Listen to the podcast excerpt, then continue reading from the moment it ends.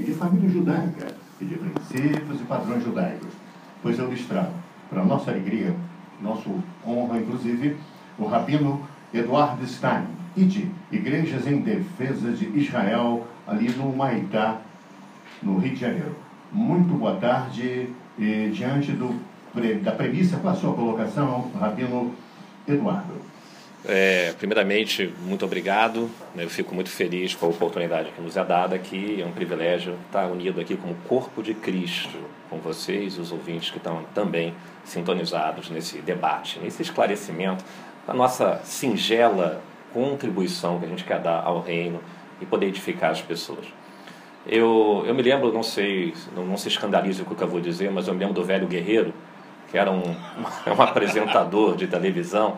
Isso é dos antigos, há 30 anos atrás, tem gente que nasceu e nunca ouviu falar nele. E ele era muito doido, gente. Ele pegava peixe e jogava no auditório. Depois ele falava assim, quem quer bacalhau, vocês lembra? Querem bacalhau? Terezinha, essas coisas todas. Ele era um escândalo. Mas uma das coisas que ele falava é o seguinte, né? Eu vim para confundir e não para explicar.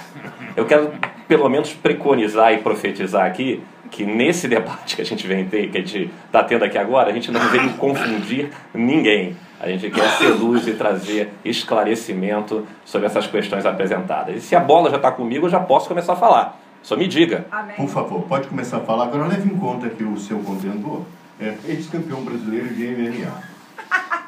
Olha, ele ser treinador do Vitor Belfort é mole. Eu quero ver ele me treinar, eu quero ver ele me transformar. Né? Aí eu poderia dizer assim, sou mais que vencedor. Quer dizer, fazer o Vitor Belfort um campeão de MMA, me desculpa, até eu faço. Eu quero ver você me transformar, ok? Me fazer uma pessoa, um guerreiro mesmo, dos tatames. Mas veja bem, gente, olha só, a minha contribuição, eu queria deixar claro que, acima de tudo, todo símbolo, toda simbologia, ela aponta para algo real. Né? Deus é cheio de simbolismos.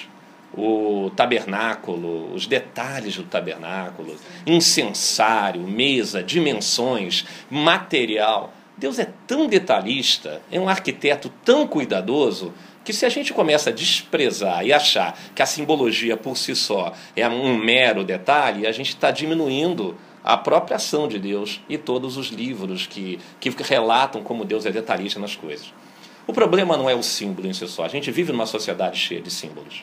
Você pega o carro, você engata a primeira, você sai pela rua, o sinal fechou, é um símbolo. A gente se guia por simbologias, a gente vive por simbologias. Todo símbolo aponta para algo que é algo maior.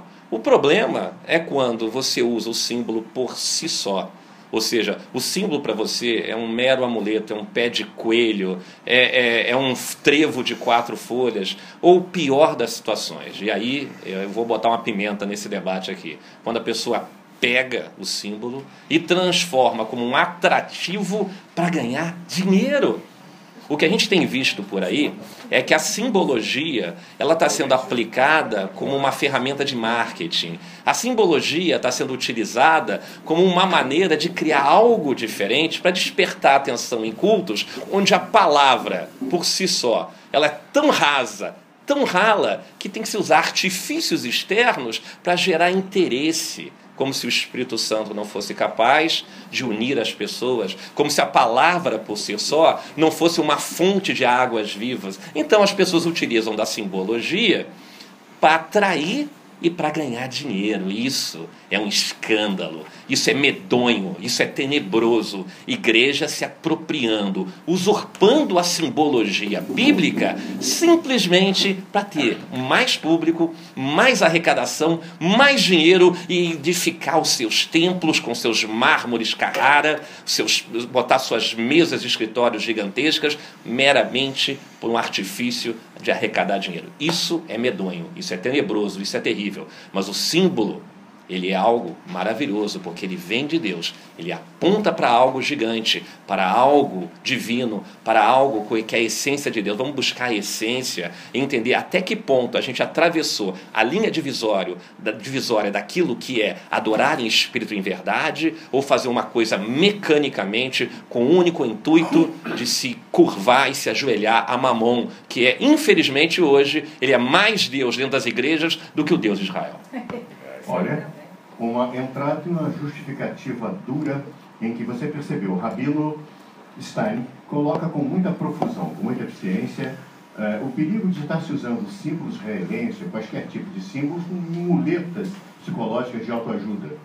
Ele vê muito na igreja isso hoje em dia. Bom, a gente acaba de receber agora, eu sei que o trânsito atrapalhou, a presença de um homem notável também.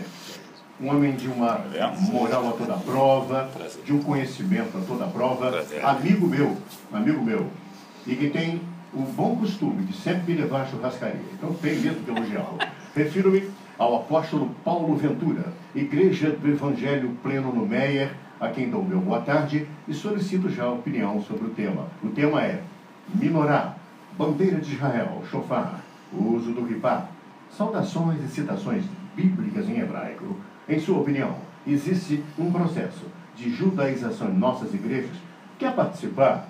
Participe. Mude os rumos desse debate agora. Você liga para 40, 42, 97, 97, repito, hein? 40, 42, 97, 97 ou ainda 40, 42, 40, 97, 40, 42, 40, 97. Opinando, apóstolo Paulo Ventura. Boa tarde a todos os debatedores da mesa, boa tarde aos nossos ouvintes, quero pedir perdão pelo atraso, mas realmente eu estou saindo cada vez com mais tempo para chegar aqui, mas está cada dia pior para chegar aqui. Eu vejo se consigo um helicóptero para poder tentar chegar aqui, porque o chão está difícil. Mas me perdoe em nome do Senhor Jesus. O debate aqui, o tema aqui é interessantíssimo, né? Eu acredito que o judaísmo não está interessado, nem vai conseguir, vamos dizer assim, judaizar o cristianismo. Mas o cristianismo também nunca vai cristianizar o judaísmo, né?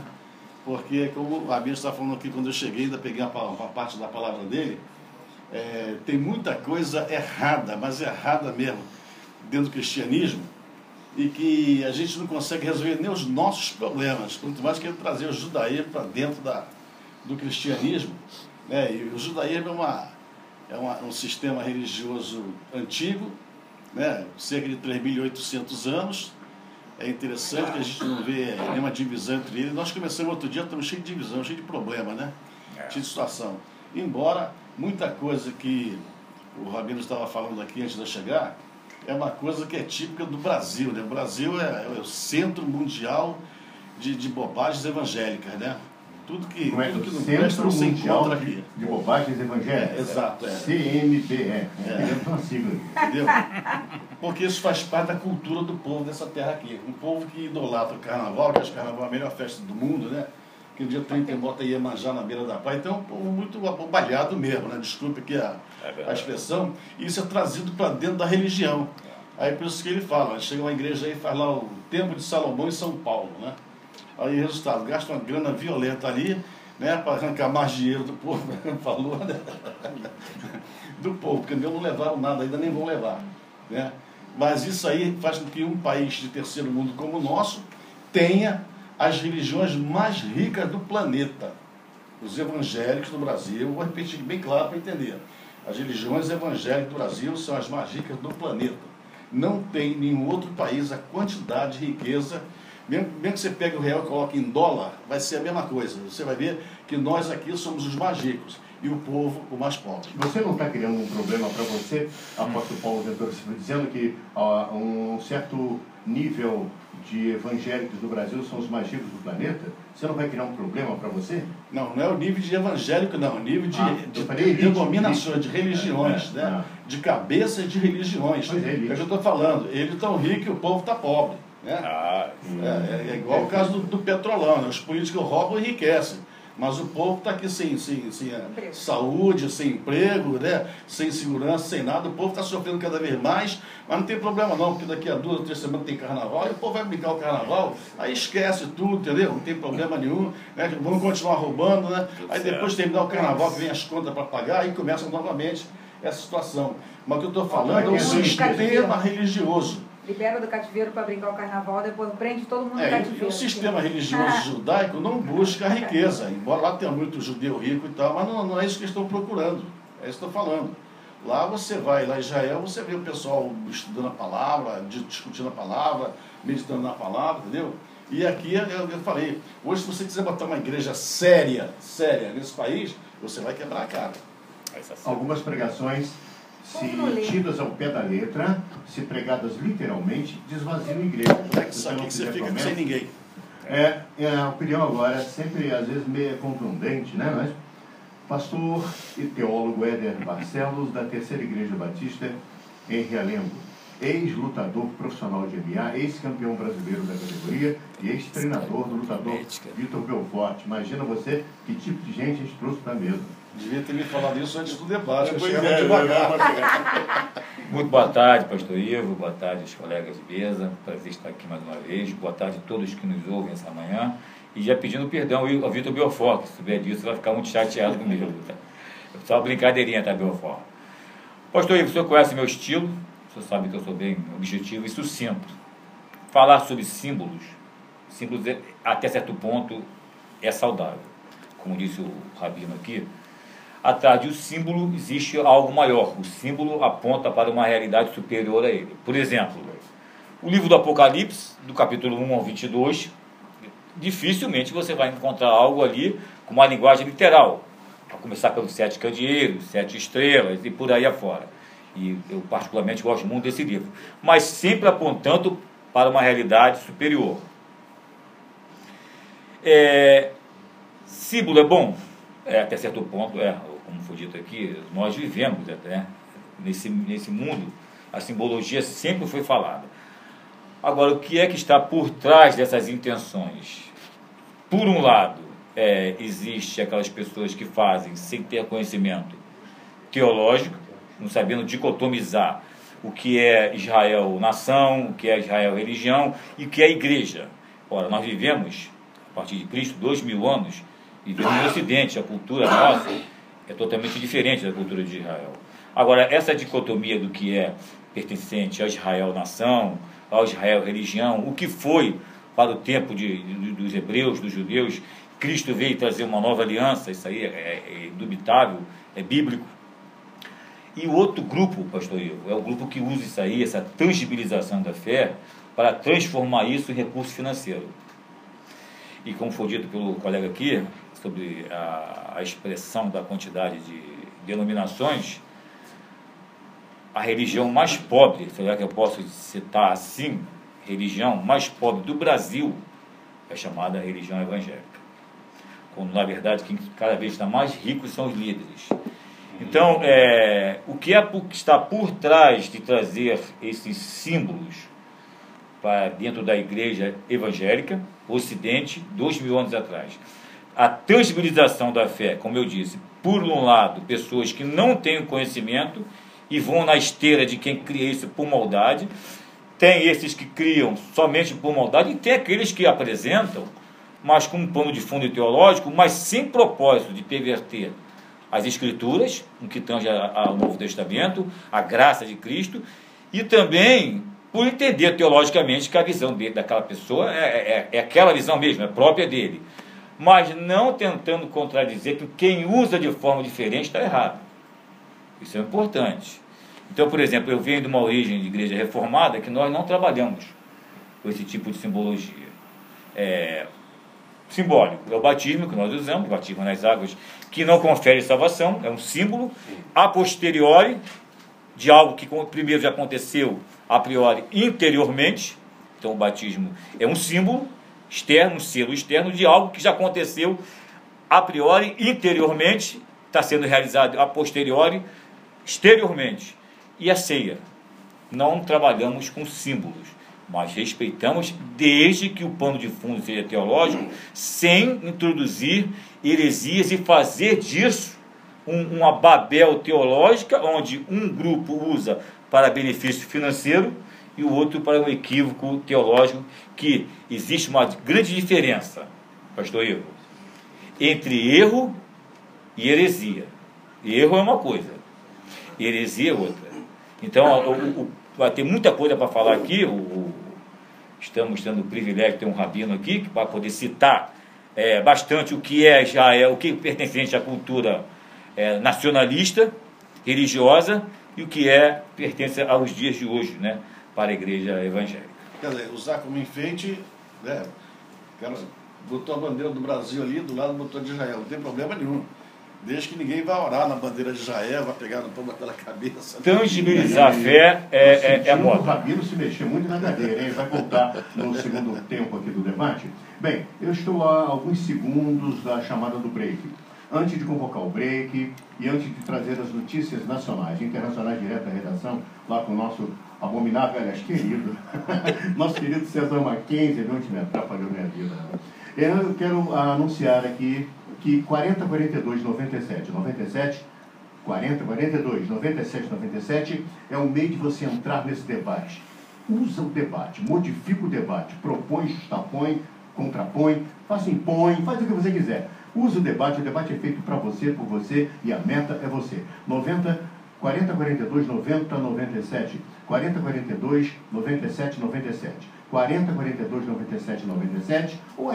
4042 40 97. Eu vou nesse momento direto para a redação, onde está o informadíssimo César Mackenzie, um dos galãs da emissora. Vem lá, César. Boa tarde, pastor Igor Gifone. Boa tarde, pastores que compõem essa mesa de debate aqui pela 97 FM de Bem com a Vida. Uma boa notícia para quem gosta de música, teatro, artesanato e artes plásticas é que essas e outras atividades culturais terão planejamento específico e queimado. Atendendo à recomendação do Ministério de Cultura, o município irá elaborar o seu plano municipal de cultura com as ações a serem desenvolvidas. Porque nós não atingimos ainda o ápice da discussão. Isso é só introdução. Nós estamos divagando magistralmente. Eu estou notando que todos prefaciaram aqui o Tratado Geral da Sutileza. Inclusive o Éder, com a especialidade de chutar um balde. Eu também, o ministro chuta um balde. Isso é um balde. Tem café ali? Tem café fresquinho, me perdoe não ter trazido. Tem água também, meu amado. Vocês querem café? Só chutaria o balde que tivesse aqui Edinaldo ou Marco André. O Edinaldo ia pegar você na mesa. O debate já tive tanto. Escatologia. Isso aí não, eu acho até perda de tempo citar ele. Também, sabe o que? Ele falou uma coisa certa. Por quê? O Marcos Andrade, ele não é mais. Não é, se você quiser, eu falo sobre essa questão de identidade. Eu gosto muito de abordar a questão identitária. Essa inversão identitária que está entrando nas igrejas. Se você não citar nomes. Não vou, imagina. Não, imagina. Apesar de tudo, a sutileza, a delicadeza com que trato os meus familiares e me sequestram. Eu me sinto sequestrado pelo carinho dele. Agora, eu sei que há barreiras enormes. Eu sofri muito para manter aquele judeu lá na rádio. Ele não é judeu. Não é. Foi difícil mantê-lo lá na rádio. Olha que belíssimo anel. Coisa aí. Você já viu? Olha o anel, do apóstolo. É a simbologia judaica. O Ivo, o que ele tem a ver com o cristianismo? Isso aqui é de... O que o Marcos Andrade tem a ver com o nosso cristianismo? Nada. Então tem que estar aqui na mesa. Então você pode chamar. Essa é a resposta. Não, imagina. Tá doido. Ivo, por classificação, então poderia colocar aqui um kardecista, poderia colocar um budista, porque... Vou trazer o... Aí o debate torna-se ecumênico. Porque não, eu estou dizendo o seguinte, você entendeu a minha crítica. Mas é o seguinte, ele também tem nada a ver com a gente. Então, ele não é corpo de Cristo, para ser citado aqui. O livro que ele vai torcer é a mesma coisa que um kardecista torce, que o budista torce. Sim, o cara não está preso às nossas... Exatamente, ele tem nada a ver com o cristianismo que nós acreditamos, Marco Andrade. Portanto, para mim, ele, o kardecista, o budista, são iguais. Conheço de nome, de YouTube. Rapaz, uma vez ele partiu para cima do Manassés, lá no estúdio B, daqueles debates que eu fazia de sábado. E o Manassés partiu para cima dele. E como é que se viu dois nomes deles? Eu puxando de um lado, ele puxando do outro, maluco, cantando. Foi difícil. E aquele debate de escatologia do milênio? Fomos só nós dois, lembra? Sim. Ele e eu, e você estava... Ele está gravado, né? Imagine você. Duas pessoas sabem escatologia sobre o milênio. Tem a linha para falar? Você se incomoda se eu abrir com o telefonema na linha? Imagina. O Edson de Queimados? Pastor Edson? Meu Deus. Acho que é o Edson Canelinha. São três Edson. Essa é uma canelinha de fogo. Isso é danado. Canelinha de fogo. Meu Deus.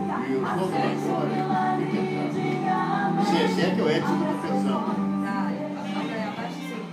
Fala com ele para tirar o som do rádio. Escutar só, por favor, pelo... Senão fica aquela, aquele delay de passagem. E o Aragão aí? Tem visto ele? Aragão. O Aragão.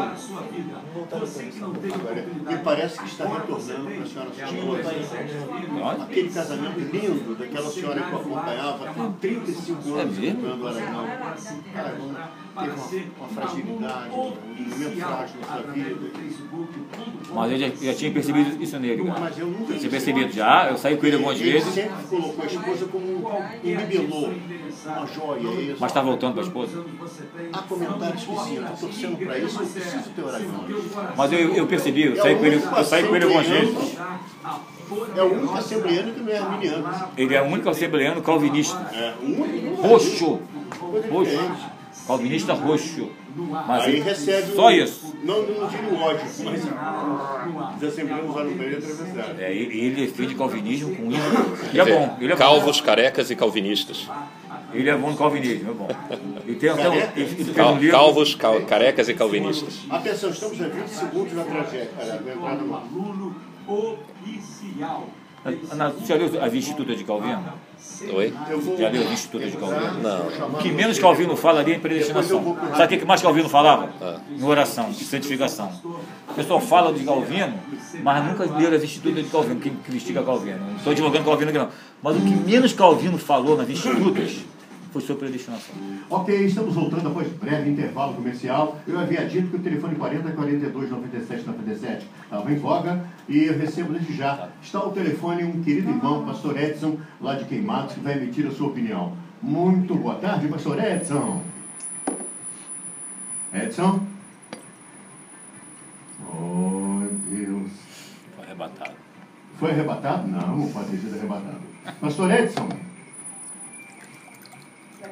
Será que... Bom, vamos fazer o seguinte. Enquanto o Edson tenta encaixar o telefone, eu vou cedendo a palavra à dama da mesa, a doutora Márcia Baia, advogada, Assembleia de Deus da Família em Caxias, ela também é do Conselho Tutelar. Então, de tudo que a senhora ouviu, viu, estudou, me faça um apanhado, a sua opinião agora. Está mudando a sua opinião? Não, na verdade, está solidificando pelo seguinte... Acho importante a introdução, a manutenção dos símbolos com responsabilidade, mas acho importantíssimo instruir o povo o porquê e o que apontam cada um desses símbolos. Então, somente introduzi-los com o objetivo de arrecadar de alguma forma com eles, mas acho que só temos a perder. O reino perde. Não perde-se o membro que está sendo vitimizado, não perde-se o pastor, o líder que está sendo infiel às escrituras, mas perdemos todos. Porque ao ser descoberto tal objetivo horrendo da introdução desses símbolos, o objetivo distorcido, perde-se a credibilidade do próprio cristianismo. E aqueles que olham de fora já não mais têm interesse de conhecer o Deus de Israel, mas querem se afastar, porque o Deus de Israel está sendo mal apresentado, mal introduzido, mal ensinado. Então, a introdução de símbolos de forma irresponsável pode até não levar ninguém a Deus, mas leva uma porção para o inferno. Então, meus irmãos, eu entendo que o simbolismo é importante nós aprendermos com ele, entender porque o do sangue do Cordeiro, entender porque a estrela de Davi, entendermos cada um desses itens que a Bíblia aponta, a Bíblia ensina, a Bíblia menciona, porque quando estudamos a Bíblia, todo e qualquer ponto e vírgula que há na Bíblia é importante estudarmos. Agora, o que mais importante disso tudo é que a cada um de nós cabe a responsabilidade de examinar as escrituras. Então, meu irmão, você pode, independente de quem é seu líder, você responderá por si. Então, o seu compromisso para com Deus, o Deus de Israel, é você estudar, examinar as escrituras, para que a introdução destes símbolos a informação que cada um desses símbolos trazem não sejam distorcidos pela sua má informação. Bom, agora eu vou colocar um pouco de pimenta nisso. Rabino Eduardo Stein, Ide, Igrejas em Defesa de Israel, estando localizado no Humaitá e também em outros bairros, creio que até mesmo São Cristóvão. Rabino, por que, em sua opinião, seria lícito, válido e até desejável um processo de judaização das igrejas evangélicas? Ou eu perguntei errado? Veja bem, de maneira nenhuma eu acho que a igreja deve ser judaizada.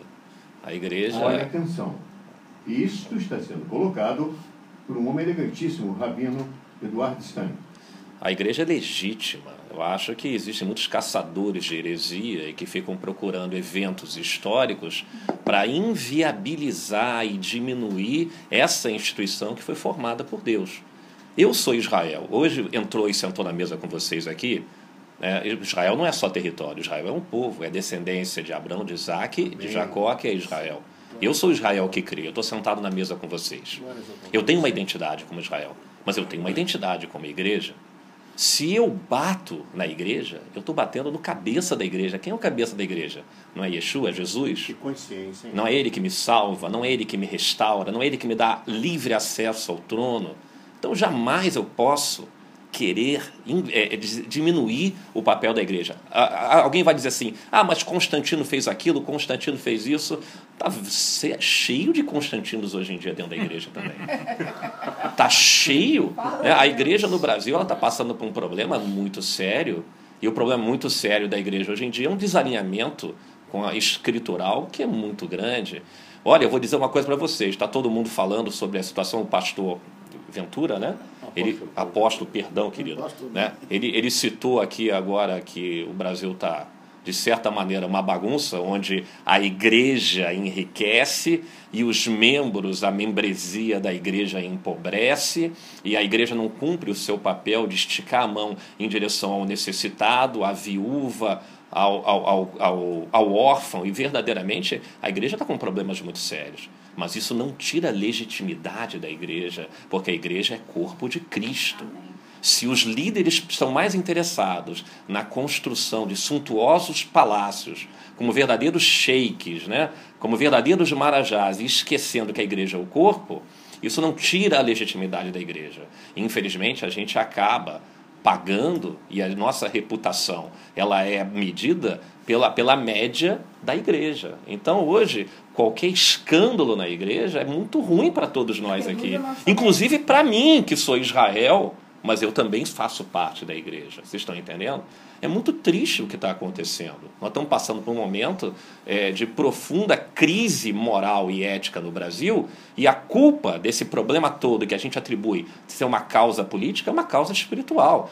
Tivesse ganho o outro, né, e não essa que ganhou, não ia mudar coisa nenhuma, porque a potestade do Brasil não é combatida, não é derrubada por uma igreja que esqueceu que tem que dobrar os joelhos e clamar em arrependimento pelo perdão de Deus, e está muito mais interessada em cargos públicos e em eleições dentro da Câmara dos Deputados, Câmara dos Vereadores, Senado, e até em cargos majoritários. É muito triste. Olha, eu digo uma coisa para vocês, se você vai acreditar nisso ou não vai acreditar nisso, não vai fazer diferença nenhuma. O microfone está aqui, eu vou falar. O Espírito fala com a gente, o que o Espírito fala com a gente é que cada nação tem o governo cuja igreja merece.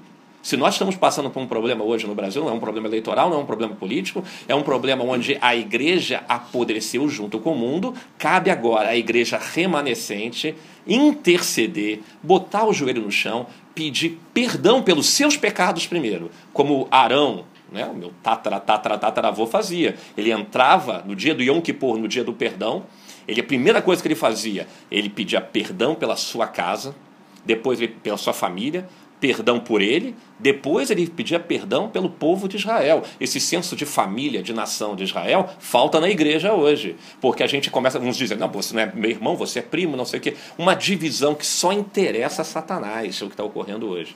Cabe à igreja, primeiramente, buscar perdão e arrependimento, botar o joelho no chão para transformar essa estrutura que faz com que a nossa nação hoje esteja passando, talvez, pela maior crise moral e de sua história. Olha só o governo que a gente tem. Um governo pró-aborto, né? um governo pró-homossexualismo, um governo anti-Israel até não receber o seu embaixador. Hoje, desculpa lhe cortar, é verdade, mas quem acompanha os noticiários sabe que o nosso presidente hoje ainda não recebeu as credenciais do embaixador de Israel nesse país. Hoje nós fazemos parte de manchetes internacionais por causa deste fato. Isso é grave. Gente, estão fazendo. Ainda não recebemos. É verdade, doutora Márcia. Já tem mais 4 meses. Muito bem colocado. O embaixador trouxe as credenciais para ser recebido. Nunca na história do nosso país nós tivemos algo assim. E outra, recebemos credenciais do Irã, recebemos credenciais de qualquer país da era da fase do muçulmano e ainda não recebemos a credencial. Ou, só para finalizar, a Bíblia nos aponta muito bem. Lembrado o nosso rabino, a Bíblia nos aponta que toda vez que o povo se afastava de Deus, Deus levantava reis mais duros com o povo. Isso é bíblico. Quem não quer crer nisso, pega a Bíblia e joga fora, mas não vai mudar nada, porque está escrito e assim será. Você quer ver o Palácio do Planalto se abrir em festas? É você mandar para cá, cara, um imbecil do Nicolás Maduro da Venezuela, aí recebe isso, a credencial. Eu não sei se quem nos ouve tem noção do empecilho diplomático que está acontecendo hoje nesse país. Por favor, desculpe contar. Absolutamente, sua intervenção é muito apropriada, doutora Márcia. Eu quero dizer o seguinte, o que a Bíblia chama é que o nosso governo hoje ele está debaixo de uma palavrinha que as pessoas têm dificuldade de entender. A palavra é maldição. Quando você anda na contramão da vontade de Deus, você está debaixo de maldição. O nosso país está debaixo de maldição. Como é que a gente corta a maldição? Quem é o sacerdote hoje? Não é Arão. O sacerdote hoje é a igreja no Brasil, que tem que botar o joelho no chão. Tem que primeiro se arrepender pelos seus pecados. E cabe a nós, líderes de igrejas remanescentes, pedirmos perdão ao Senhor por aqueles que fazem parte do corpo que hoje curvaram seus joelhos a Mamon, que só pensam em dinheiro. Infelizmente, a igreja no Brasil é uma igreja vendida, graneira. É claro, gente. Eu falo isso com carinho. Eu não estou generalizando, mas a gente tem que ter a nossa reflexão, entender o que está ocorrendo. Então, esse é um processo que tem que ser revertido. Honrar Israel é muito além do que você se fantasiar, do que você achar que está no Projac da Rede Globo lá, montando congregações cenográficas, onde você bota as bandeiras das tribos, das 12 tribos, onde você toca o shofar, que é o chifre de cordeiro, quando você começa a botar a bandeira de Israel, e no fundo é só para atrair dinheiro, é só para as pessoas acharem que você é mais espiritual. Gente, olha só, o Senhor está em busca de adoradores em espírito e em verdade. Nós não somos contra o simbolismo. Honrar Israel é um preceito bíblico, é bênção, não é maldição. O problema é que as pessoas estão querendo honrar Mamon. Essa é a diferença, e é por isso esse tema de hoje, dessa discussão, ele é tão controverso, porque não é 8 nem 800. A gente tem que entender que o símbolo, por si só, ele não tem problema. O problema é qual é a finalidade que você utiliza a simbologia. É para honrar a Deus ou para honrar a Mamon? Eu coloco essa pergunta para os meus participantes aqui, meus colegas da mesa. Bom, já que não temos aqui por parte do rabino, não se vê no coração nem na inflexão dele nenhuma vontade de entronização do seu princípio siônico, judaico, dentro da igreja evangélica, ele não vê isso como prioridade, já que ele coloca-se, ele é Israel representado aqui, é um porte diferente. Eu vou deixar para o apóstolo Paulo Ventura a seguinte pergunta. Então, apóstolo Paulo Ventura, existe ou não um processo de judaização das nossas igrejas? Vou deixar para você responder, só que antes de você responder, eu tenho ao telefone o professor do Seminário Metodista Wesleyano, atenção, ele é professor do Seminário Metodista Wesleyano, Jânio Souza, que vai dar sua opinião. Sim. Alô, pastor Jânio. Meu Deus do céu. Passar esse telefone aqui na corrente do São Grosso, né? Não é possível. Bom, vamos lá. Então, enquanto o Jânio entra, o apóstolo Paulo Ventura, então, digamos, o debate perde assim a sua razão de ser. Não existe, então, ainda que inconscientemente, um processo de judaização de nossas igrejas, apóstolo? Não, na verdade, se eu for ver o processo, teria que haver uma influência na teologia das igrejas, né? Não no ensino, simbologia, né? É que eu falei, para mim, qual é o problema botar a bandeira de vela? Nenhum, entendeu? Eu acho bonito, acho lindo. A respeito da igreja, há uma diferença entre a igreja, realmente igreja, né, do Senhor, aquela que vai realmente passar pelo processo do arrebatamento, e uma igreja secularizada, um grupo de pessoas que entrou ali para se aproveitar da igreja, para arrancar alguma coisa da igreja que não é igreja. É um bando de pessoas que entrou realmente com esperteza, com malandragem, né, fazendo certas coisas que não devem nem ser consideradas como igreja. Ou seja, nós vamos consertar o Brasil um dia, mas antes de consertar o Brasil, vai ter que consertar a igreja. É verdade. Ele falou aqui, quando a entrar, pedir perdão pela família. Primeiro vamos acertar, porque a Bíblia diz que a justiça começa pela casa de Deus. Deus não vai mexer na Dilma antes de mexer aqui. Quando a doutora falou aqui da recusa do embaixador de Israel, isso aí foi que o outro secretário lá do interior de Israel disse que a diplomacia do Brasil é uma diplomacia anã, entendeu? Não tem um certo forte, né? Agora, realmente, isso aí é um amadorismo tremendo e que joga o Brasil de encontro a Israel, quanto tá do lado do Irã, do lado do outro dia ela falou que tinha que dialogar com os terroristas, né? Sim, falou. Porque ela nasceu para dialogar com o terrorista. Não tem nada disso. E tem na sua carteirinha uma foto 3x4 do idiota chamado Nicolás Maduro. Pois é, então, na verdade, vai ter que começar a justiça pela casa de Deus, né? Nós vamos ter que nos consertarmos para depois, então, tentar consertar, se é que tem conserto ainda, esse país aí, e tem uma postura completamente diferenciada a respeito de Israel.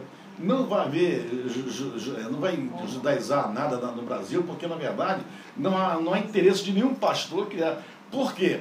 Porque se judaizar uma igreja, obrigatoriamente ela vai ter que ser uma igreja séria. Não vai poder mais fazer o que faz aqui como igreja, entendeu? Aí, se aplicar as leis do judaísmo, meu amigo, você pegar um shabat aí e mandar assim, pastor, pega a tua igreja todo dia, vai todo shabat a partir das 6 horas da sexta-feira, ninguém sai, todo mundo orando, ninguém liga televisão, ninguém liga internet, ninguém liga WhatsApp, ninguém liga, só oração, adoração e tal. O que vai adiantar? Não adianta, rapaz, nem o povo está preparado para isso. Agora, um detalhe interessante. Uma coisa é você pegar a simbologia para você estudar, você analisar, entender, compreender, ensinar para o povo, né, e etc. Agora, muita gente, muito pastor que foi a Israel, que viu, que gostou, que se impressionou, são pastores que não estudaram a Bíblia nem no Brasil, né? Não tem nem conhecimento bíblico, você nota pela postura dele, pelos que eles ensinam, não tem nem postura. Aí acha bonito, acha isso, aquilo, nem traz os símbolos todos, traz só aqueles que são mais, né, chamativos, chamar atenção. Não vai haver judaísmo, porque teria que haver uma alteração na teologia. E isso ninguém vai fazer, porque não estão preparados para isso. Então, o teólogo Éder Barcelos irá me responder. Eu também, obrigado. É claro, eu não quero ser redundante, não. Até porque já fizemos uma entronização do assunto. Mas, então, por que estão algumas igrejas, então, com esses símbolos mais conhecidos, até eu mesmo usar, mais conhecidos de Israel em suas igrejas? Por que não estamos falando exatamente na glória de Deus, mas no Shekinah de Deus? Por que isso, então? Porque... Claro que eu estou sendo redundante, mas eu quero bater nessa tecla. E essa é a temática, né? Porque tangibilizar a fé com esse propósito de retorno financeiro, isso é a proposta. Essa é a proposta desses pastores. Então, torno a dizer, por um lado, pastor, existe um grupo que usa desses símbolos, mas não há uma maldade a nível de retorno financeiro, nem a tentativa de criar uma ambiguidade teológica. Uma ignorância. Um erro. Exatamente. Eles caminham na esteira de quem apregou a isso, mas sem um conhecimento profundo.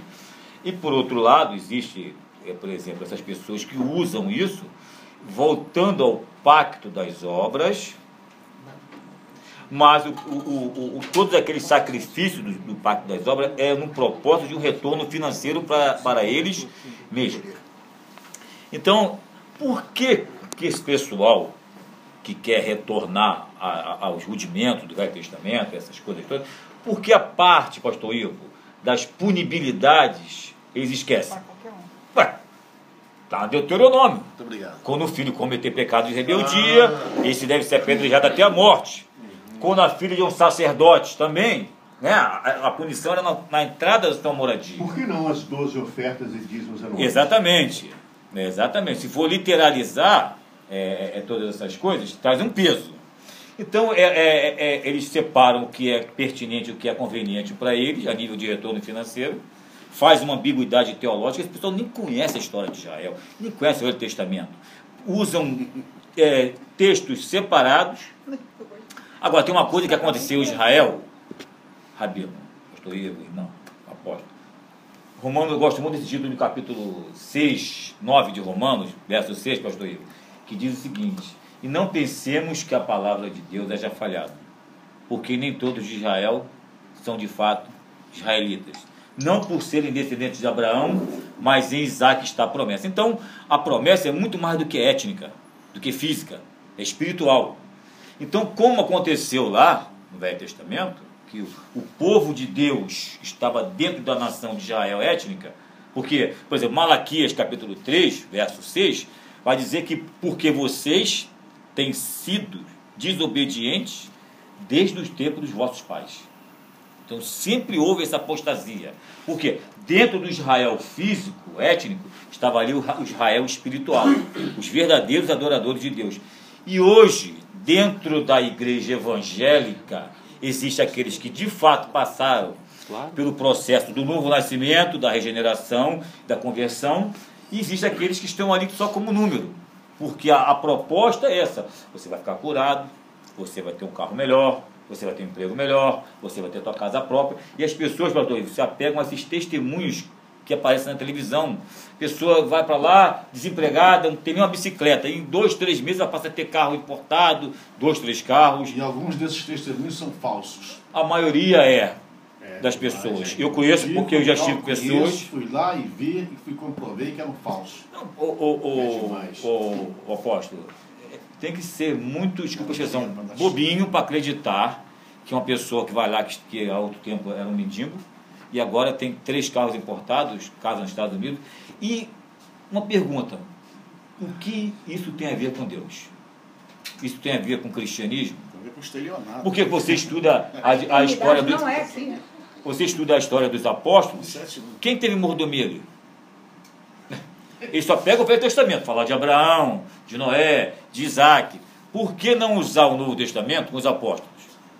Quem deles ali tiveram mordomia? E como é que foi a morte dele? Pelo menos o que nós... O que Barnabé fez, vendeu tudo, botou lá e foi atrás. Eu ia falar a mesma coisa. Esse modelo não serve.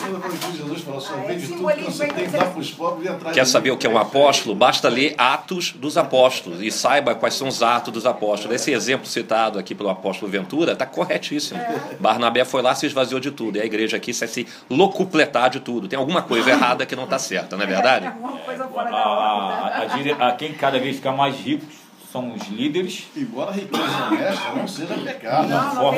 De forma nenhuma. Isaac foi enriquecido em 5 anos. E aquele que existe o que vem de Deus é bom.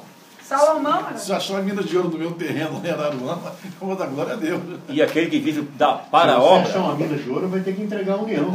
Subsódio da reunião. É o sócio mais fofo.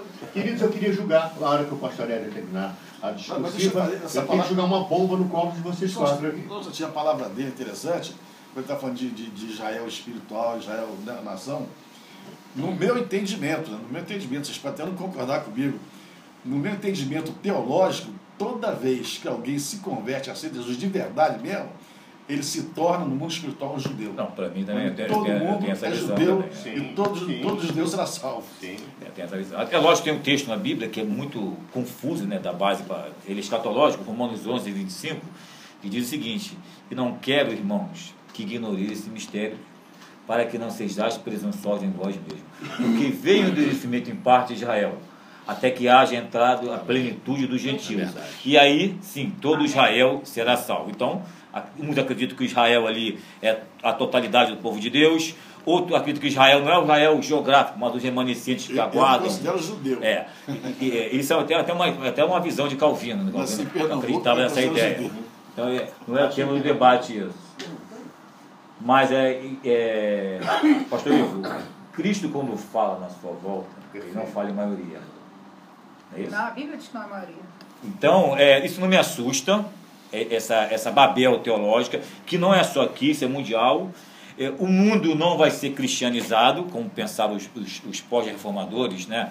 Aquela ideia pós-milenista que o mundo vai ser. Existem alguns países que não foram atingidos ainda pelo Evangelho, pouca gente sabe isso, mas existem algumas nações, pastor, que ainda não ouviram o Evangelho. E à luz de Apocalipse 7, né? Quando todos chegarem, o último servo, é o retorno de Jesus. Então, não vai haver maioria, Jesus não falou. O cristianismo original... A Bíblia não aponta para a maioria. Não entendo? O cristianismo original, como foi dito aqui, não dá ibope. Se pregar purinho o evangelho, purinho, não dá ibope. Aí, pastor, eles estão criando essas metodologias e trazendo símbolos, não com propósito bíblico de lembranças, você valorizar o que foi feito. Que Jesus Cristo deu certo, que o pessoal foi embora no final. Mas o propósito, o pano de fundo é retorno financeiro. Queridos, o pastor Jânio Souza está nesse momento na churrascaria de luxo do Hotel Copacabana Palace. Está lá almoçando com o Caio e o Fábio e está mandando uma fruta para vocês, um abacaxi enorme, para vocês descascarem. Primeiramente, ele parabeniza o Jânio, os debatedores, pela grandiosidade do debate, realmente. Segundo, ele levanta um questionamento. A igreja não estaria entrando na contramão do processo missionário que visa a cristianização do judaísmo e não a judaização da igreja? Pois essa era a proposta do apóstolo Paulo, diz aqui o Jânio, cristianizar o judaísmo. E aí, Rabino Stein? Eu acho que, veja bem, eu acho que no fundo, algumas terminologias que podem parecer confusas, alguns conceitos que às vezes a gente inverte as bolas, e a gente perde o verdadeiro sentido das coisas. Lembra em Efésios, o que o Senhor fala? Que ele quer criar um novo homem, não é? E fala sobre justamente a queda de um muro de separação, que era um muro que era real, aquilo ali, Mehitzá, existe até hoje na sinagoga, separando homens e mulheres. Agora, ele fala assim, Jesus, Yeshua, ele veio e quebrou o muro da separação entre judeus e gentios, que era em forma de ordenanças, e as ordenanças, no caso, não são os mandamentos, mas sim os dogmas, as doutrinas de homem, que diz, porque onde está escrito na Bíblia, onde está escrito na Torá, que a salvação é exclusiva para Israel? Não está escrito. Então, era o quê? Então, o muro da divisão não é só um romantismo do autor do livro de Efésios, Paulo, mas sim algo real, porque existia o pátio dos judeus, o pátio dos sacerdotes, o pátio dos gentios. Então, esse muro, ele está quebrando para criar um novo homem. Mas quem disse que o novo homem é cristão ou que o novo homem é judeu? O Deus é um Deus da diversidade, gente, por favor. Deus é um Deus de diversidade. Sempre foi um Deus de diversidade. O livro de Apocalipse fala sobre povos de todas as tribos e nações que estarão lá. Nós vamos encontrar argentinos, bolivianos, gente da África do Sul, gente das tribos que a gente nem conhece. Toda vez que você... Quando ele fala em quebrar o muro da divisão, ele não está falando em uniformidade. Ele não está falando em uniformizar, em fazer ou só judeu ou só gentil. Ele está falando que somos uma nova criatura em Jesus, membros do corpo, e as diferenças são louváveis. Então, a grande questão é você respeitar a diferença, mas entender que o que nos une é o cabeça, Jesus, Yeshua. Essa, eu acredito que talvez seja uma... sobre a explicação, de repente, a dúvida ou a colocação, né, elucidando o que foi colocado agora pelo ouvinte. Eu quero dizer para você o seguinte: o judeu não precisa, e nem poderia, e nem teria que se transformar num cristão culturalmente, e nem um cristão tem que se transformar num judeu culturalmente. Paulo Freire, um dos maiores educadores do Brasil, lá do Nordeste, lá da tua terra, acho que é Pernambuco, ele falava o seguinte: leite é natureza, queijo é cultura. Olha só, quantos tipos de queijo você encontra? Queijo provolone é da onde? Queijo... Não é? Queijo coalho é da onde? Queijo mussarela é da onde? Queijo Minas, o nome já diz de onde é que é. Então existem vários sabores, várias culturas. Quem disse que o cristão tem que ser judeu? Quem disse que o judeu tem que ser cristão? Paulo, ele levou a mensagem do evangelho a todas as nações. Nações diferentes, gente. Ele viajou para diversas cidades, para diversos lugares. Se tivesse avião, ele teria ido para a China. Ele obedeceu culturas, porque ele fala assim... Ele respeita a cultura. A questão... Olha só, eu tenho na minha congregação, uma congregação que tem uma liturgia judaica, irmãs angolanas. Irmãs angolanas, estão lá usando suas roupas africanas, que falam o nome de Jesus, um dialeto tribal delas que eu nem sei pronunciar. Kikongo é o nome do dialeto. O dialeto é Iorubá. Ela fala, mas é Kikongo. No caso da tribo que está lá, tem Kikongo. Nós temos uma nova cidadania dos céus. Exato. Nós temos um passaporte celestial. Então a gente se desfaz da cidadania terrena, das denominações geográficas que aqui temos. E a gente se transveste uma nova cidadania. Efésios fala muito bem sobre isso. Em Cristo não há homem, nem mulher, nem grego, nem gentil. Mas não significa que seja todo mundo homem, nem todo mundo mulher. Se tiver um banheiro para entrar, eu vou entrar no masculino. Tá entendendo? O Apocalipse diz que não, no céu nem se casam, nem se dão em casamento. Então... Mas eu falo sobre o reino aqui na terra. O reino aqui na terra, no chão. Sim, porque a gente não nasceu com asas para ficar voando, né? Sim. Não somos anjinhos barrocos pendurados em igrejas, né? Igrejas de Ouro Preto, no sul de Minas. Eu quero dizer para vocês o seguinte: a diferença, ela é... Aliás, me permite dar uma esticada nisso, porque eu queria falar sobre a questão da identidade, porque isso é muito importante, gente. A pior coisa que pode existir é a inversão identitária. A Bíblia é radicalmente contra isso. Paulo é radicalmente contra isso. Respeitar as diferenças é aceitar a escolha de Deus sobre a nossa vida. Se porventura, né, eu não aceito a cor dos meus olhos, a minha nacionalidade, o idioma que eu falo, a cor da minha pele, eu estou diminuindo a escolha de Deus, eu estou dando um tapa na cara de Deus. E Deus não errou. Atenção, amém, ouvinte, você, efraimita, que eu vou falar de vocês agora. Deus não errou na cor da tua pele, no país que você nasceu, no idioma que você fala. Deus não erra, o homem erra. Deus é infalível. Ele não nos fez e não nos criou perfeitos no nosso padrão, mas perfeitos para o padrão dele, para o propósito que ele nos criou. Ou seja, pessoas que se passam por judeus, ficam se travestindo de judeus, estão colocando o judaísmo acima de Jesus. Isso é um erro.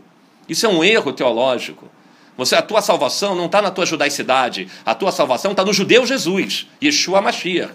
Essa é a questão que a igreja necessita entender, principalmente esses efraimitas, que acabam construindo verdadeiros sinagogas de Satanás, que está escrito em Apocalipse, no capítulo 2, se eu não estiver errado, é o verso 9, que fala aqueles que, sem ser judeus, se fazem como judeus, e que, no final das contas, vão ter que se curvar à igreja de Filadélfia. Então, tem dois extremos aí. Primeiro extremo, a pessoa abomina Israel, não entende Israel, não tem entendimento e acaba dizendo, eu sou o novo Israel de Deus. Teologia da substituição. E tem o outro lado da moeda, é o judaizante, que diz, eu sou o Israel de Deus. Ele diz, mas ele se veste como judeu. Está entendendo? Os dois extremos estão errados. Nem a igreja pode desprezar Israel, nem a igreja pode fingir e tentar ser Israel. Você tem que entender quem é você no corpo de Cristo.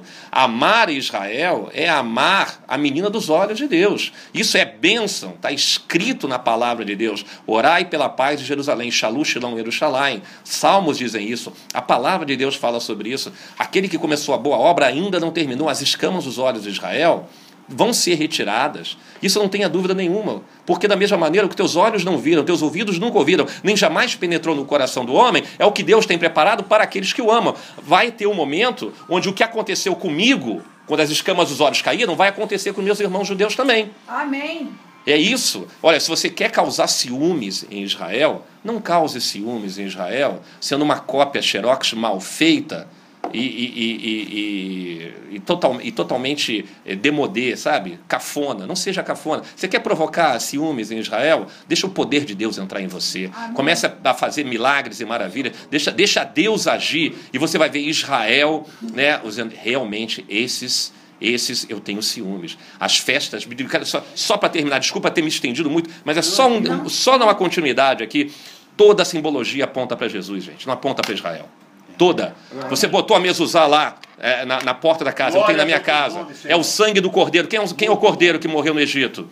Eu sei, ele não morreu no Egito, ele veio depois. Mas está apontando para quem? Para o cordeiro. Eis o cordeiro de Deus que tira o pecado do mundo. É uma tipologia. Então a simbologia está lá. A mulher hemorrágica vai lá e pega no tzitzit, que é a orla da roupa de Jesus. Aponta para quem? aponta para Jesus também. Por que aponta para Jesus? Porque aquilo tipifica a palavra de Deus, ela está puxando a palavra de Deus, ela está pegando em Jesus, está entendendo? E então a simbologia aponta para ele. A menorá, o candelabro de 7 braços, os 7 espíritos de Deus, aponta para quem? Quem é o único que tem todos os espíritos sobre ele? Jesus.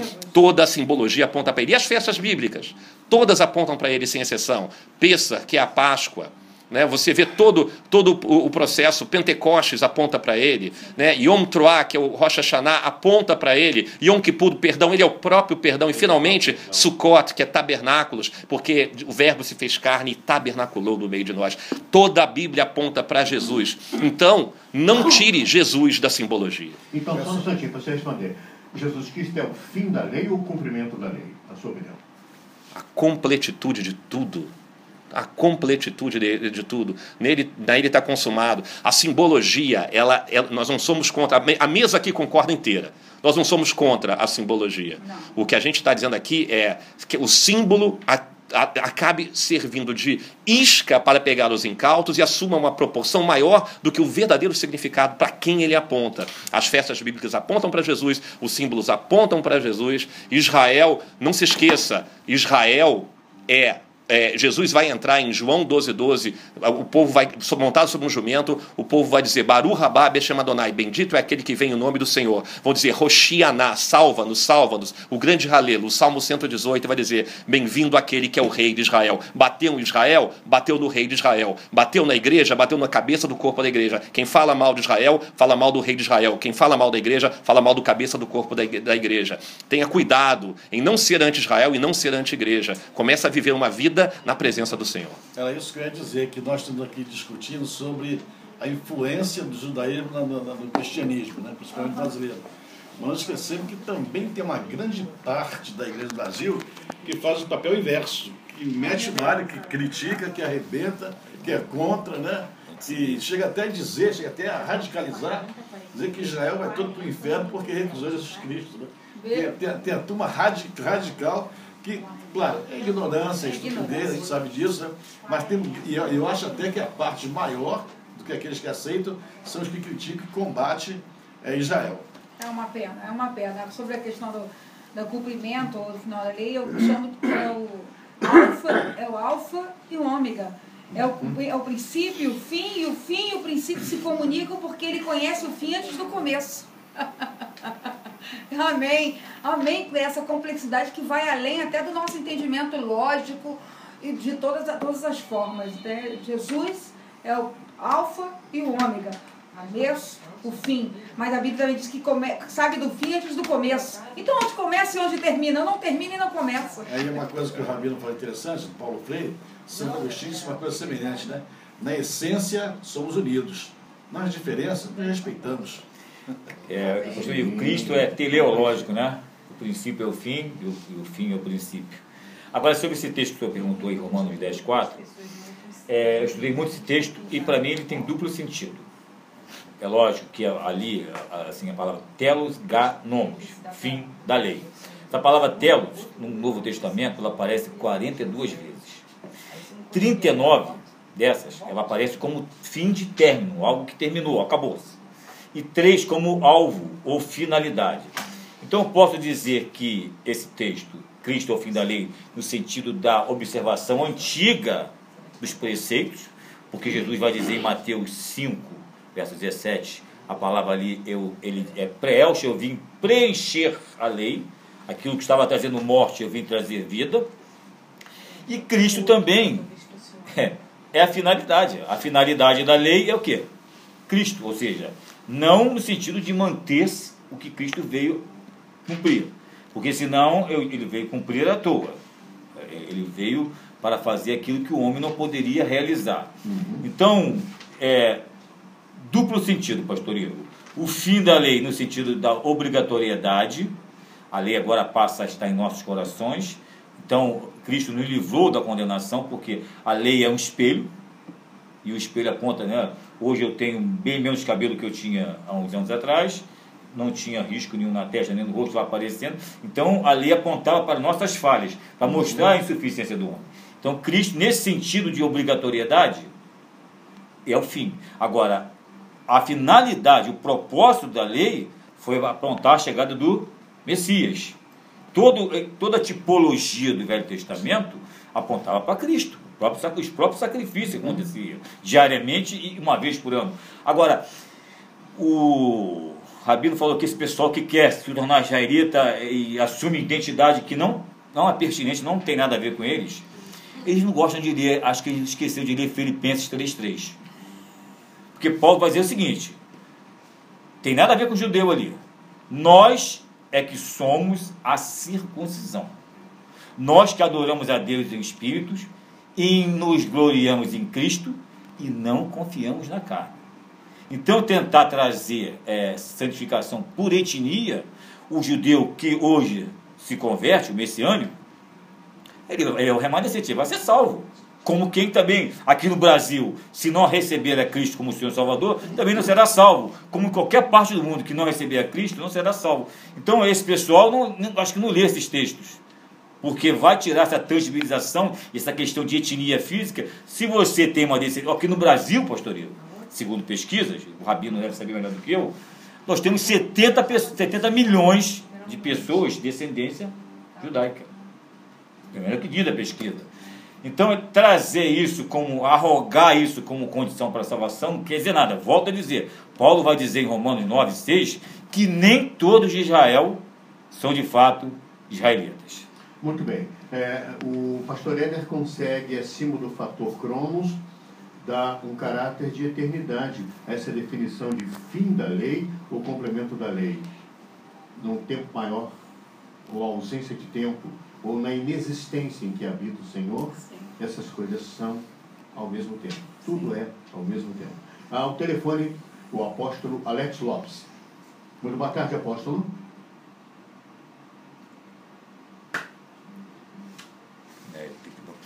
Enquanto nós tentamos encaixar o apóstolo, a Floricena Borges de Sepitiba diz que o debate está muito bom e que Deus realmente não errou ao nos criar. Nossa salvação está em Cristo Jesus.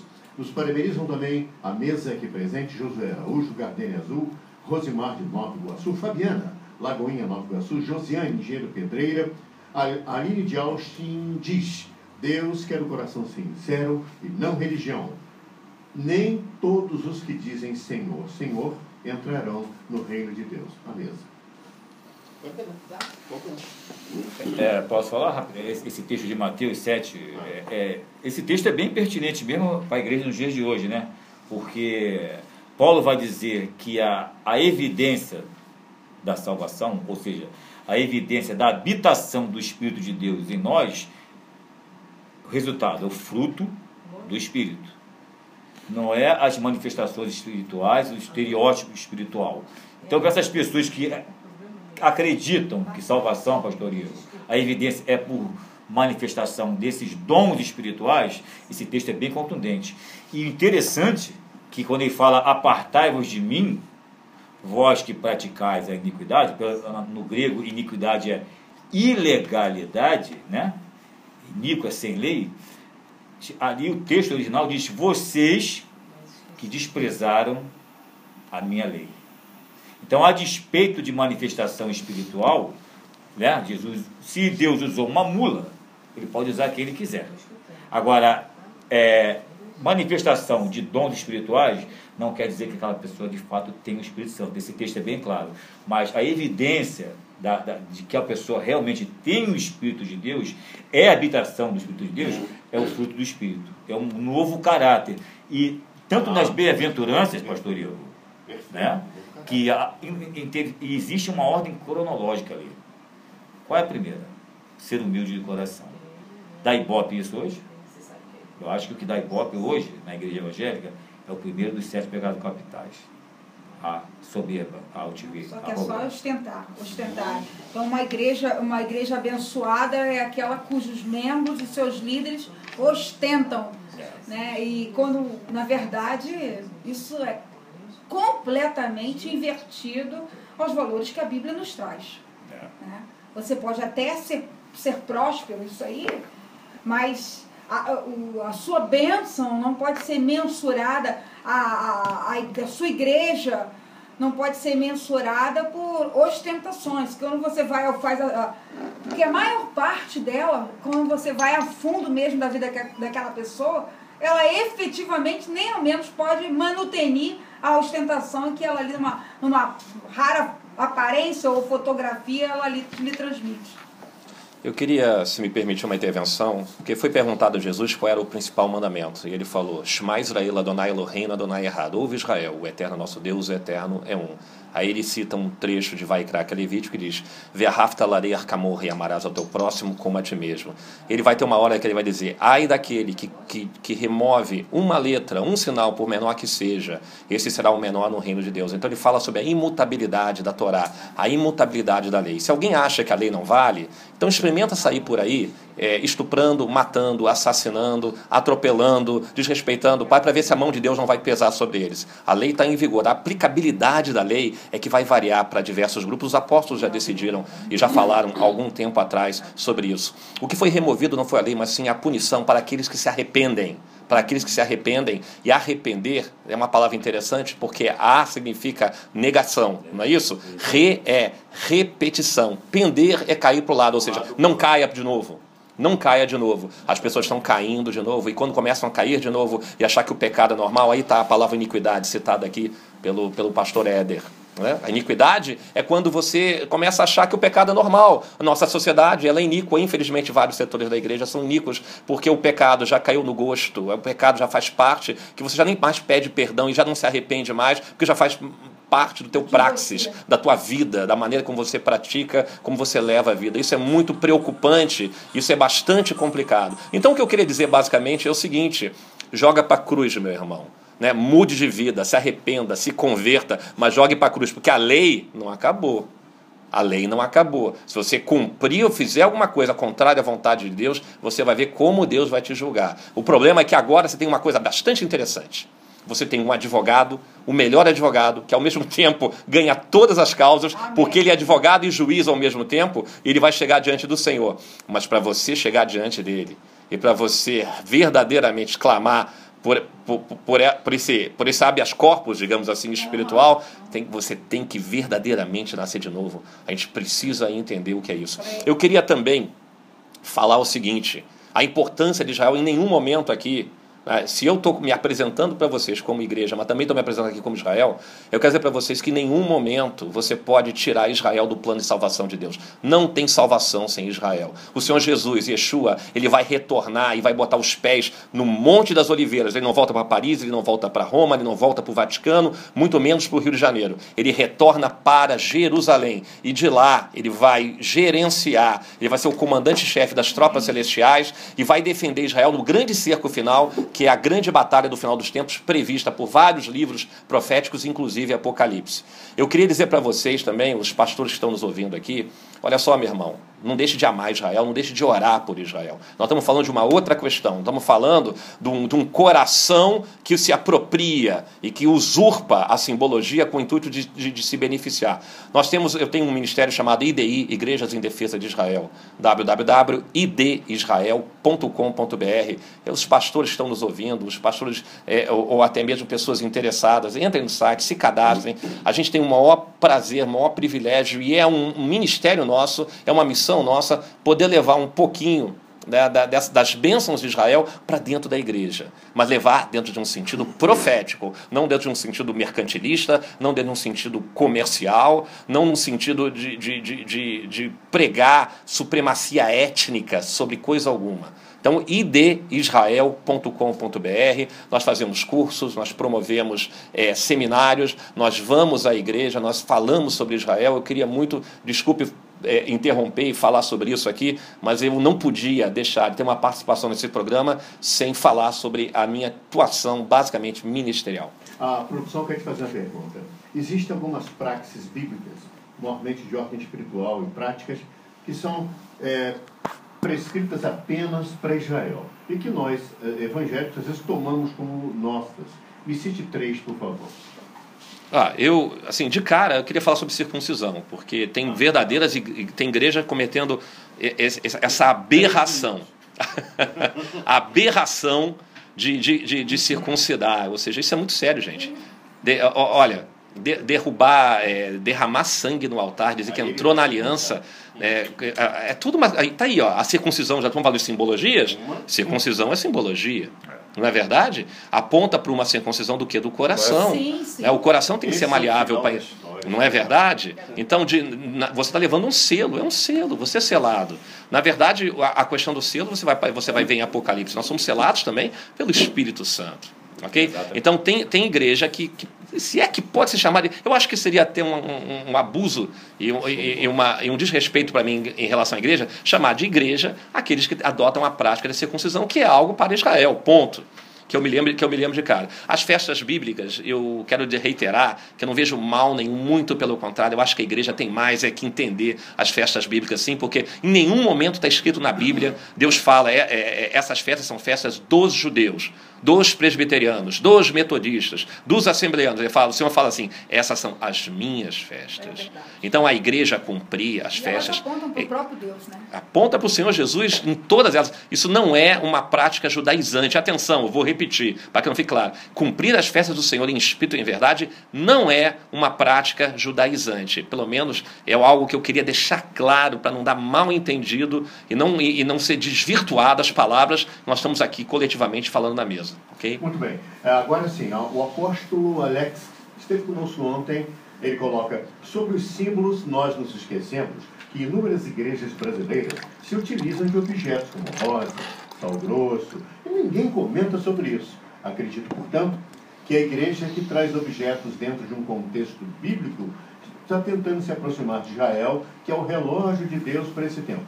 Ele manda um grande abraço para o apóstolo Eduardo e promete que depois que a mesa for embora para suas casas, me chamará para o almoço na churrascaria. Muito obrigado, querido. Silêncio geral aqui. Bom, Márcia, por favor. Eu iria dizer, já dentro da palavra do Rabino, de questão de nós estarmos orando por Israel, eu volto mais uma vez essa questão, meus irmãos, do Brasil não receber as credenciais do embaixador de Israel. É algo assim, além de ser extremamente perigoso para as nossas relações internacionais, como também é muito perigoso no nosso simbolismo espiritual aqui. Porque se você, dentro da Embaixada dos Estados Unidos, ali na Presidente Wilson, sabe o que eu acho que você? Dentro da Embaixada, você furtar um celular, você vai responder por esse roubo na corte americana. Então, a Embaixada, ela é um pedaço do país em outro país. Quando as credenciais de Israel não foram aceitas ainda pelo nosso presidente, pelo nosso país, que simboliza você, que quer dizer você, aponta para você, é como se você negasse até a existência de Israel. Então, nós estamos aqui, contraditoriamente, na mesa, nós estamos convocados a orar por Israel. Isso está dizendo, meu irmão, que você tem, eu acho que nós temos que forçar, não estou vendo uma nota falando sobre isso, não estou vendo nenhum tipo de manifestação, não vejo uma linha em redes sociais, não vejo um comentário, é um final de notícia no repórter antes dos esportes, todo mundo está, ai, será que o meu time fez gol? Nota, Israel ainda não. Acabou, nem aparece mais na televisão e o impasse continua. Então eu acho que isso, por um momento que o Brasil vive, eu acho que todas as coisas apontam para a nossa reflexão cristã. Nós estamos vivendo um momento muito ímpar na nossa nação. Nós não estou vendo as igrejas falando sobre esse assunto, e isso é um assunto grave. Não estou vendo comoção entre as pessoas. E eu acho que quando estamos trazendo as igrejas, mesmo que trazem esse símbolo de Israel, deveriam ser as primeiras a se manifestarem sobre esse aspecto. E não só para você demonstrar a parte mercantilista de interesse nessa situação. Então, amados, chegamos com bastante tristeza ao fim desse programa. Eu tenho apenas um minuto para cada um, para as suas considerações finais. Esse tempo vai ter que ser realmente respeitado. O último será o Stein, o nosso rabino, estará nos dando a bênção, literalmente, dentro da tessitura, da visão, do sentimento que hoje é na nossa mesa. Ele estará dando essa visão, abençoando dentro da palavra hebraica. E eu peço que cada um considere O que pode ser considerado nesse seminário autêntico lá? Bem, eu apoio a palavra da doutora e dizer o seguinte, que os que têm voz, têm televisão, têm programa, têm povo que poderiam falar com isso, eles estão comprometidos com esse governo. É verdade. Entendeu? Eles são corruptos. É verdade. São corruptos mesmo. É verdade. Não estou falando da igreja, falando dos elementos que são corruptos. É verdade. Tem problema na Receita Federal, tem problema de sonegação de impostos, tem problema de lavagem de dinheiro, tem problema de importação de produto fora da lei. Então, desculpe a expressão chula, estão com o rabo preso, não podem falar. Entendeu? Então, na verdade, eu da minha igreja combato muito isso. Combato, falo, explico, ensino, dizendo que essa recusa traz maldição para o nosso país mesmo, entendeu? É um país que é governado por pessoas analfabetas, que não tem condição nenhuma. Foi o povo que colocou lá, o povo agora quer tirar. Mas é que o Rabino falou, não adianta trocar 6 por meia dúzia. É verdade. Porque os outros também não estão com nada, não. Tem que haver realmente uma mudança profunda no caráter, na moral, para mudar tudo isso. Então, eu fico contente aqui com os debatedores, com os companheiros aqui. Muito alegre pela presença de vocês. E ver que é verdade que nós concordamos aqui que não tem que haver... judaizar o cristianismo e vice-versa, né? Vamos continuar na diferença, respeitando e amando o cabeça que é Cristo. É verdade. Amém. Doutora Márcia Baia. Quero agradecer a oportunidade a todos aqui, foi realmente uma honra. Agradecer aqueles que nos ouviram. Dizer que nós estamos vivendo dias de reflexão. Precisamos de uma nação diferente. E essa nação começa em nós e começa dentro da nossa própria casa. É momento de buscar a Deus. É momento de jogar cinzas sobre as nossas cabeças, rasgarmos as nossas vestes, vestirmos de pano de saco e buscar a Deus. Amém. A verdadeira mudança só pode acontecer em nós e quando nós procuramos aquele autor da mudança que transforma caráter, que muda realidades, e esse é o Senhor Jesus Cristo, Todo-Poderoso, Sumo Sacerdote, Eterno e sempre será. Eu quero dizer que vamos respeitar os símbolos e entender a sua simbologia e entender a quem nos aponta e buscar quem eles apontam, que é o Senhor Jesus Cristo. Agradeço a todos, em especial àqueles que aqui me acompanham. Obrigada. Eu queria... Você encerra. Não. Mas tem alguma observação? Eu só queria dizer, basicamente, que o Brasil tem uma tradição pró-Israel. Havia uma profecia bíblica, pode uma nação se criar num só dia, e isso ocorreu, foi a criação do Estado de Israel, cuja Assembleia na ONU foi presidida por Oswaldo Aranha. O Brasil tem tradição pró-Israel. Não deixem que esse governo mentiroso que está aí, onde tem conluios com elementos da igreja, como foi citado aqui, que em desacordo com a palavra de Deus, venha mudar a nossa maneira de abençoar. A igreja tem que se posicionar em defesa de Israel. Que vergonha, hein, dona Dilma? A palavra final... O Congresso está envolvido nisso também. Então, a palavra final... do teólogo, amigo, um guerreiro do Senhor, um soldado da luz, pastor e teólogo Éder Barcelos, amigo. Pastor Ivo, eu que agradeço essa rica oportunidade de ter estado aqui com todos vocês, e o debate foi muito interessante, porque apesar de muitas divergências que existem na mesa, o ponto central aqui foi o respeito. E o ponto sine qua non aqui, que é convergir, é Cristo, e nós conseguimos manter aqui um debate com total respeitabilidade, volto a dizer, apesar das divergências teológicas, mas o ponto que converge aqui foi totalmente Cristo, e eu agradeço muito a oportunidade de ter estado com todos vocês aqui, conhecer essa mesa abençoada, e toda vez que for convidado, eu estarei aqui com o maior prazer. O prazer foi todo nosso. Bom, no momento especial desse debate, no momento de grandeza, eu sei que o coração do Senhor se tem agradado de nós aqui nesse momento, porque numa fusão em Cristo, a bênção que virá dos lábios ungidos e santificados do Rabino Eduardo Stein, e com isso encerramos o debate de hoje. Vou fazer aqui o Birkat HaKohanim, a bênção sacerdotal, que é uma bênção aarônica, a bênção que Aarão e os coanim, os sacerdotes, faziam sobre o povo de Israel. Eu vou fazer essa bênção aqui sobre os pastores, amigos, irmãos em Cristo, aqui na mesa, e ao ouvinte, a questão da audiência em casa. Número 6 fala o seguinte: Yevarechecha Adonai veishmerecha, Yaecha Adonai panav elecha veihunecha, Veisa Adonai panav elecha yaselecha shalom.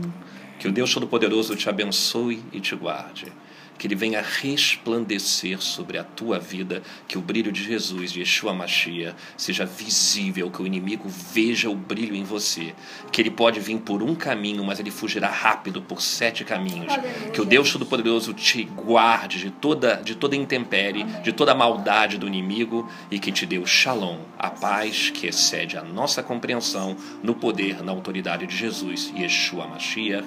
Amém. Amém.